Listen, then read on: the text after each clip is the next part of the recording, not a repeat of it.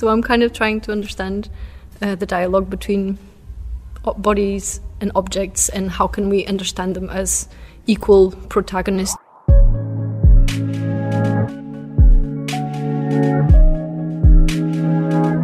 Ana Jordão is a circus artist and dancer. In her new piece, she is exploring the relationship of the body and the objects, but also with Vincent, her art partner, who's in charge of the rigging while she delves into another discipline, hair hanging technique.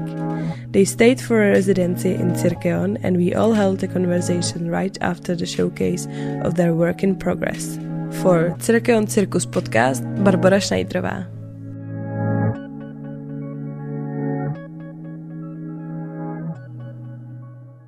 We've just seen your work in progress of the show A Body and Other Objects in Cirqueon. Can you, uh, Ana, maybe describe me the main motive or the idea behind the show because you are the author? I think there's actually many ideas. One of the very foundational points was uh, actually my first experience with uh, hair hanging. So the first time I was hanging, I was very, I became very aware of this body you're connected to your scalp, and your scalp is basically your skin. And so there was this very clear sensation of the body as a maybe like a bag of bones, a bag of something. And so somehow that was very inspiring for me to experience my body in a different way and to kind of try to think of what it is that a human being contains. So of course like physically there's skin and tissues and muscles and liquids and all of, and bones and all of this stuff but at the same time there's an infinity about each person. So I'm somehow all of these very ambiguous things are interesting for me. Like I am a finite human being, you know, I end where my skin is, but at the same time, my consciousness can be infinite, and there's you know so much endlessness there. I think that's how I experience life. So that was a very impactful thing and something that made me very interested in continuing to practice this uh, discipline. And then eventually, both of us, we kind of uh, realized that partnering is a very interesting field to explore. Uh, mostly hair hanging is done as a solo or in counterweight with another person, but we found a lot of excitement in having one person on the floor and one person under suspension and how that changes all of the usual vocabulary that we study. Like Vincent and I, we are quite fascinated about partnering, so something between contact improvisation, uh, partner dance, and hand to hand. So we've experienced a lot of the fields in that spectrum, and somehow now me being suspended brings a whole new dimension to the study of the communication between these two bodies. So that was one of the moments that were like, wow, this is endless. And another thing was also then, okay, we had this partnering world under the suspension of hair hanging, and then at one point I have a wish that maybe comes from having worked a lot with object. So I'm kind of trying to understand uh, the dialogue between bodies and objects and how can we understand them as equal protagonists in the story. I find the partnership in this piece kind of strange or maybe unseen because uh, Vincent is kind of like holding the or making the rigging, but also being present on the stage. So, how does this work, or how do you think about this? It's a bit a challenge, uh, to be honest, to switch uh, modes or roles because the quality of a dancer mover is very different than the quality of a rigger of a technician.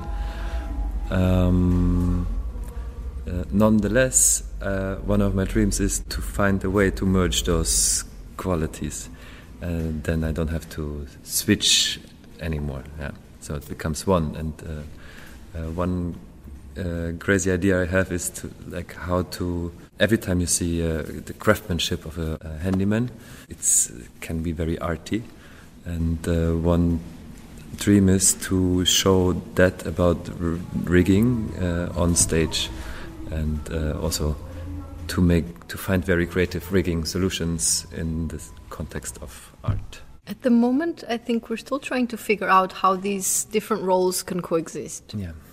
I am, at the moment, of course, this is a very unfinished piece. It's really just the beginning of many little chapters we wish to explore. But at the moment, I'm very much at the center And of course, because Vincent is uh, belaying me, uh, there's a lot of this relationship of he's caring for me and I am caring for other objects or coexisting with other objects. So it's quite complex at the moment. It's a big a big question that we will slowly attempt to answer is about yeah these different roles rigger assistant technician and all of the things that happen with our dance with our physicality together and all, we are still not aware of what they um, dramaturgically what, what is the effect of the relationship that we have on stage. We, we are still studying this at the moment. Of course, for me personally, um, I, I really wish Vincent to bring all of his nerdiness about all of this rigging. I mean, he has a climbing history, he has a object manipulation history. I wish to bring that on stage. Like, how can rigging become performative? How can all of these ropes and lines in the space and little funny mechanisms that make funny sounds how can they become more protagonists and how can we create that environment that everything is is regarded as a presence and not just okay there's a swivel there it's normal because there's a rope you know not to take it for granted but actually to use them in a performative way. We are still also thinking how much of it is hidden and backstage and how much is it actually part of the of what is seen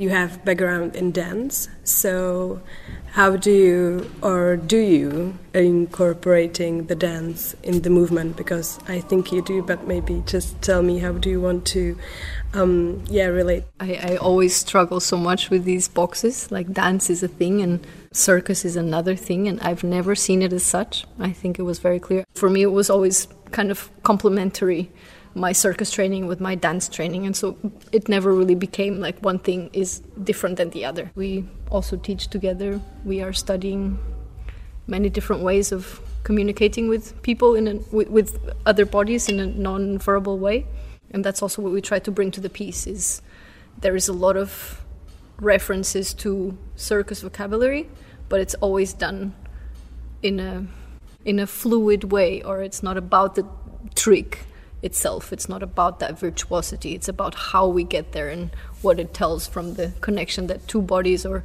a body and an object can have. I'm a little bit curious about the objects you may or may not use in the piece because, uh, as I know, you have some history with acrobacy with rope, and you also talked about some other objects, maybe regular clothes or something that will be or won't be used in the show. So, can you tell me what are you considering?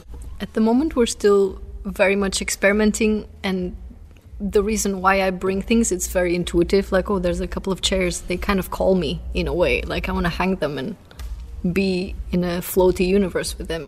For example, the idea with the frame had to do with trying to frame body parts or bring the audience's attention to a specific detail. And then there's a rope because, yeah, I, I did create a solo uh, with a rope at one point. That was my first work. And I still find it an incredibly beautiful object and very simple. I think it was very intuitive how to coexist rope uh, aerial rope technique with a bit of suspension in the middle. I think it has to do a bit with with the fantasy of an aerialist of like i can be up here but i'm always depending on the strength of my body to hold me in eight meters high you know? And what what does it do if i actually can release that? I think it's really just a fantastic silly moment in my head that i want to experience. Um, i have these little flirts with yeah, with circus objects. I don't know what it does yet. Um, and then, of course, then we were thinking of um, how to create uh, more fragility in Vincent because he's very much the grounded safety person who is responsible for things. And so I thought, okay, can we dress him up in a very beautiful flowery kimono? so we were experimenting a bit with that. We still don't know what it's gonna, what it's really gonna do. Um, yeah, and I'm still kind of as I live my life, I'm keeping an eye on objects that call call me for some reason. Then I bring them into the studio and I have a little little dialogue with them, and yeah, I just keep I just try to keep opening uh, paths that way. it's very intuitive, most of my process. On your official website, Ana, I've read a beautiful formulation that you see movement as a language, being a polyglot and trying to yeah, do some artistic research. Can you tell me what are you aiming to tell through your art? I think that's the, the hardest thing for an artist to come or I would feel very lucky if I could actually understand what it is that I'm doing. The best attempt that I made so far was to definitely grounded in communication. So for me, I'm always always trying to understand what the relationship is. We're always in relationship, even if I'm alone. I'm in relationship with something, or the floor, or gravity, or generate movement. Is to try try to understand how do I relate to things or people. Yeah, partnering has to do with that my first solo was me trying to understand what it is the lang- what is the language of a black aerial rope uh, in connection to a poem that I found very inspiring. And then my second piece was called "Can a Shadow Have a Person?" So there I was trying to study the relationship I have with my shadow, or the relationship that we have with our subconscious sides, and all of these little things we keep in our dark places. Um, and now this piece is understanding yeah reaching out for objects and trying to understand how do we communicate how can we maybe see the world in a um, in a way that i don't know i feel everything is connected that objects are not different than human beings that we can create or we can have a sense of of that you know eter- endlessly complex uh, network of things and beings and alive non-living um, yeah to try to kind of achieve a yeah a very encompassing sense of living life, just to see no separation. Like I also find it very hard, as I so said before, like to see dance as a thing and circus as a thing. For me, everything is connected, and it must sound super, super cheesy what I'm saying right now. But uh, I think it's an attempt to connect things, to to not see uh, isolation and individual effects, or but to see everything as a eternally connected and etern- endlessly complex um, coexisting of of elements that keep transforming. I don't know. I think that's just where I find peace. I think in existing in a world that is very troublesome and uh, very chaotic, and there's also a sense of despair, especially right now. I don't know for many reasons. Um, it's it's a funny time to be alive. So I think we all, I personally always need to kind of feel some kind of connection, to have a sense of faith or trust that the universe is going somewhere.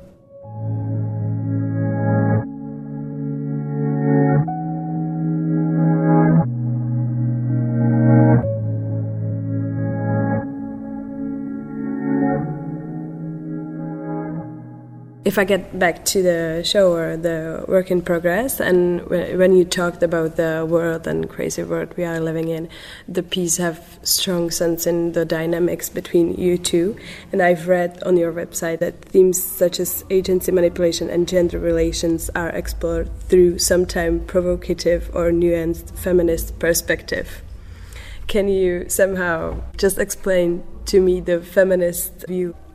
I think that was a reference to this short format we created last year and that we've been playing. Uh, sometimes it's a kind of just a sample format and we're not playing with objects. It's really just about there's suspension and then there's me and Vincent. And so, of course, there is a man. He, we cannot, you know, we're not going to dress him up. uh, he is clearly a male identified person, and I'm clearly a female identified person. And I just found it very funny that there was discrepancy between what we experience physically as our physical reality of my the level of agency that I have being suspended and being so much like gravity. I am a pendulum and it's hugely powerful and Vincent is being is connecting to that force and adapting himself. But at the same time, I think also because the our physicality wasn't so developed as it is now, it was often read like Vincent is manipulating me. And we also do start as him is guiding me through the space, you know, without the hair hanging element yet. And I just found it so funny that it was so clearly read like, oh, again, it's very heteronormative. It's a man manipulating a woman. and of course, I did want to start from that, you know. But actually, what happens as the piece develops is that I gain much more, much more agency, and we achieve this a beautiful balance of we are both equal forces and we, each one of us is a victim and each one of us is the dominator. So I don't want to suddenly now make a piece where I'm just manipulating him and making him the victim because that's for me not an answer to, you know, not an answer to the problem of patriarchy. What I want is to create spaces that are ambiguous and that maybe achieve a harmony between who is dominating and who is dominated and actually the two roles actually disappear. So i'm trying to not be too obvious in my message and i'm trying to also tease a bit like okay i understand that that's what you would read if i present you that but are you actually able to change your mind? You know that's for me my way of triggering something. Um, yes and also yes many times i did realize yeah it really depends on how open you are to be able to read what's there and not to just stick to your own uh, prejudgments of like, oh, okay, I see that picture of, oh, he's manipulating, oh, it's a terrible heteronormative piece, you know? Uh, and actually, what we're presenting to you is something very, very different. So, are you actually a- able and open to read that? Yeah, and to changing your mind. Exactly.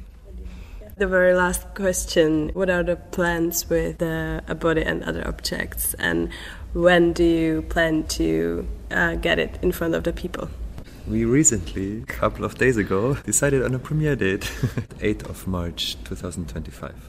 And we say we thought because we don't have an official premiere, uh, we don't. We currently don't have like a long-lasting support, so it's it is our aim to premiere in March 2025. And until then, we need to find a lot of partners to make this work come to fruition at the moment we're being quite ambitious with space and rigging and all of this stuff so you know we're taking big steps and going like okay this is this is gonna it's gonna happen you know?